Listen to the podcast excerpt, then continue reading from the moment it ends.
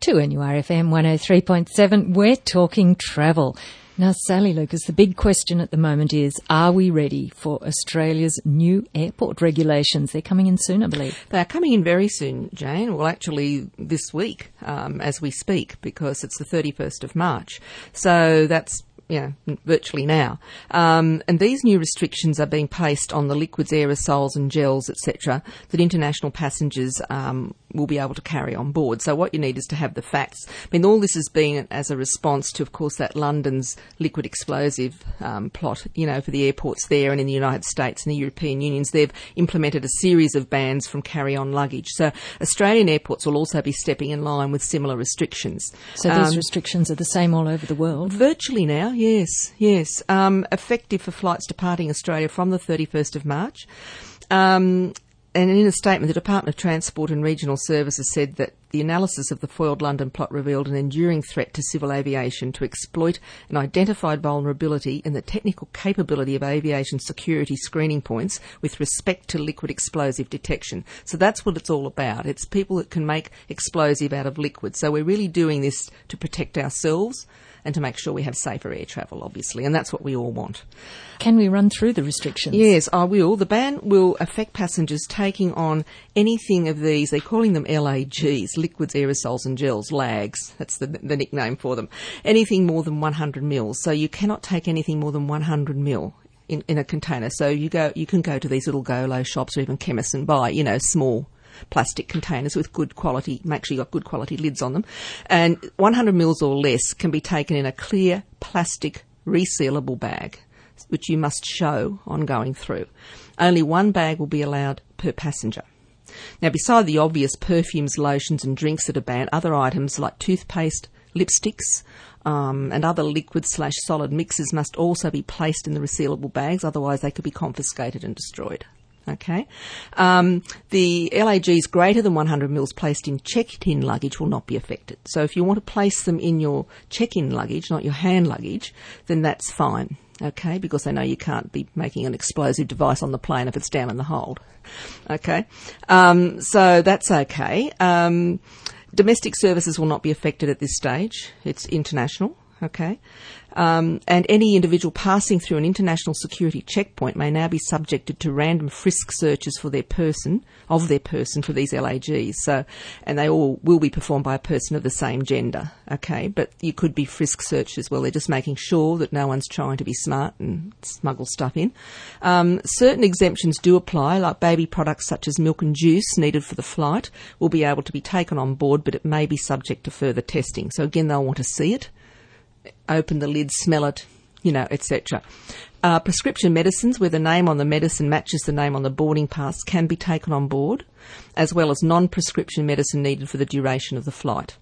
And also, contact lens solution will be allowed on board because obviously, as you know, you can get very dry eyes with contacts and you need to have your, your solution. Um, for flights arriving into Australia, passengers may purchase duty-free LAGs of a greater capacity than 100 ml if they can be delivered to the boarding gate in a sealed bag with proof of purchase. They can only be collected by the passenger after proceeding through the screening point. So that would include something like duty-free That's alcohol? right. So you can, not go through with it because they figure once you've gone through security, then everything's fine. You're only going to have an unadulterated product. Um, passengers wishing to buy duty free goods should be warned that their goods may not be permitted to be taken through certain transit stops, though. So you've still got to be careful. Mm. Um, the Australian government is currently working with other countries regarding issues of duty-free transit goods and other LAG restriction concerns. So we'll obviously be getting updates on this. So always, as we always say, check with your travel agent before you go just to make sure that nothing else has changed as to what we've said. So the key points are that you mustn't exceed 100 millimetres individually in containers and the containers must fit comfortably within the resealable no larger than one litre transparent plastic bag, one bag per passenger, one resealable bag per passenger. But having said all that, as I said, they can go in your checked luggage. So you can actually take two small 100 ml. Well, you could have a normal containers. toiletry bag in your checked-in luggage, and though if you want to use something on the f- the flight, it would have to be just in the little 100 ml containers if you wanted a bit of moisturiser or something like that. Yeah. Mm. Okay. Now, travel alerts, Sally. That's another issue, I think. With health, we do have to be concerned when we travel and not just, you know, flit off into the wild blue yonder without thinking about what health issues might be in the countries we're going to. And we may not always be protected for those because we don't have them here. So it's very wise to always check with your doctor before you undertake any international voyage, I feel, just to make sure that you're covered. I mean, even people just forget and think, oh, their typhoid isn't, uh, their typhoid, sorry, their um, tetanus isn't up to date, which, you know, now I think it's lifetime now if you have it. It used to be 10 years. I think once you have it now, it lasts forever. So, you know, you need to make sure that you do that. And also HEP A and C are very important. So these are things you need, and you don't have to be going to a third world country with HEP A and C. I mean, it's occurred in Canada, in a food bar, all sorts of places. So you don't have to be going, you know, into a third world country. Um, there's also at the moment um, a bit of a measles epidemic happening in China and um, dengue fever in some areas as well. So you do need to check. As I said, Paraguay apparently has had the worst break of dengue fever in the country's history. So you know, this is very interesting when you start reading all this, and again in Indonesia as well and Malaysia. So there is a website that people can go onto. It's www.travel essentials health.com.au. So if you go in there anytime, you'll be able to actually just check what the latest health alerts are, or if you don't have a computer, of course, check with your doctor. And happy travelling. We're talking travel on 2NURFM 103.7 and Sally Lucas. I do love some of the wonderfully different ideas for moving around that you bring us. Yes, we do have some wonderfully different ones today too, Jane. But before I get into the ones that I think are really different, just for all those bridge um, experts out there who love that game and play it online and play it at clubs, and I know there's a lot of Novocastrians do do this. There's a special um, group departure on the 1st of November for bridge players, and I don't think you'd want to go unless you were a bridge player. Return airfares with Emirates to Italy and it's a 15 night fly stay cruise package. And you're visiting Venice, uh, Split in Croatia, Piraeus in Greece, Rhodes in Greece as well, Heraklion Crete in Greece, uh, Tunis in Tunisia, of course, Palma in the Balearic Islands, Barcelona in Spain, Marseille in France, and Genoa in Italy. So lovely cruise itinerary. Um, you get one night's accommodation in Venice included in that, including buffet breakfast, all your transfers, etc., are included. Your 11 nights on the cruise, you have a cocktail party and gala dinner, and a full bridge program on board arranged by Bridge Travel. Um, there's a lady, Sally Murray White, apparently, who is the current Australian women's bridge team champion, will be on board, assisted by bridge coordinator Jeff Whiting. So I just thought for those people who are out there, this is just something very different, just catering for them particularly. So they could all go nuts with their bridge and off they go. So 1 November, that's available.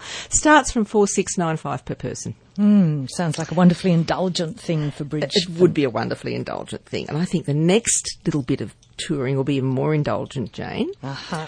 How would you like to travel through the Canadian Rockies, staying at Fairmont Properties, which are your, your top properties in Canada, in a BMW Z4 Roadster? Oh, does that sound good? And does it ever? And I mean, obviously, this is only in summer. Needless to say, you wouldn't be doing it in winter. but it covers an itinerary from um, Calgary to Lake Louise, Jasper, and its environs, Banff, etc. I mean, all wonderful, wonderful properties. The Fairmont Louise, Lake Louise, rather, the Fairmont Jasper Park Lodge, and the Fairmont Banff Springs. They're all wonderful properties. It's just a six-day little package. Um, various different dates all throughout the summer months, and um, it starts from three four nine five per person. But it's just, I think, oh, I'd love to do that. You get 24 hour BMW roadside assistance and all this sort of thing. And I mean, oh, just imagine. You can see it. I know anyone else can't, but touring in that lovely little roadster through the Canadian Rockies, what a nice way to go. And driving yourself. And it's just, just different. But this particular company also has got other driving programs using, again, upmarket vehicles. You can even do uh, an Australian itinerary um, with a Mercedes, and that's one just around Sydney or Blue Mountains, Hunter Valley, etc., including a Tiger Moth flight. So isn't this interesting? People are actually thinking outside the square and putting things together that are just a little bit different. Um, there's another one, Conquest of Europe by BMW. Um, there's different itineraries again there, you know, with the Dolomites and Italy and Lake Como and Switzerland. I mean, just travelling through these beautiful areas in a gorgeous car. Italy by Ferrari. Imagine, oh, I don't think I'd be so scared. You know the Italian drivers are. I'd be absolutely terrified. I'd be digging the car. But anyway, I mean, it's wonderful things that you can do. Switzerland by Porsche and Germany by Porsche. So these are just fabulous, I think. And just for someone who wants to do something a little bit different and a little bit classy, I mean, what a lovely way to, to travel mm. these scenic areas of the world, hey? Sounds great. anyway, moving right along, um, there's a lovely itinerary come out as well with a company called Tempo Holidays called The Best of Bulgaria. And Bulgaria is a fascinating place. I mean, I was there many, many years ago, but it was so interesting. I mean, Sofia was designed on Paris and it's even has like an Arc de Triomphe and the wide boulevards. And so it's, it's, they've, they've designed the whole city to be like Paris. And then you go to these wonderful other areas. Um, I always remember going to this place called Plovdiv, such an unusual name, isn't it? Plovdiv.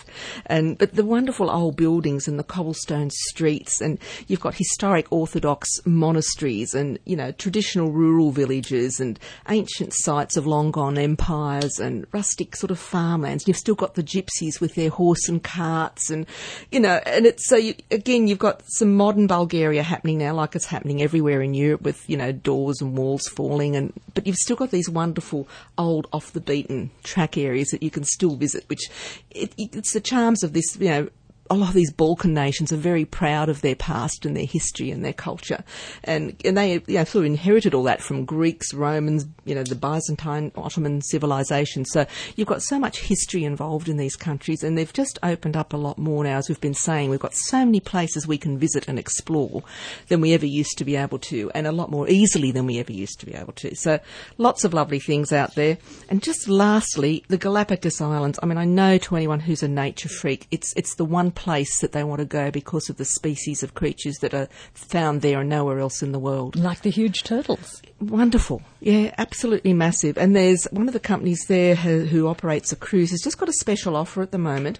They've got a four day, three night Galapagos Island cruise that was 2,330. They've got a cross through. It's really hard for me to see whether that's a three or a five, but it's reduced to 1835 and a five day, four night that was 3145 down to 2446. Now, normally the Galapagos Island cruising is very expensive, but this is, makes it quite reasonably priced. This is only the cruise, remember. You're still going to have to get to fly there, of course, from South America, so airfares would be on top. But they've got some departures in May and June this year that are still available. Um, so I just thought if anyone is thinking of doing that South American part of the world, it would be fabulous just to include a Galapagos Island cruise as well. Just a wonderful thing to do. So lots of different things out there. That's Talking Travel on 2NURFM 103.7. Back after Easter.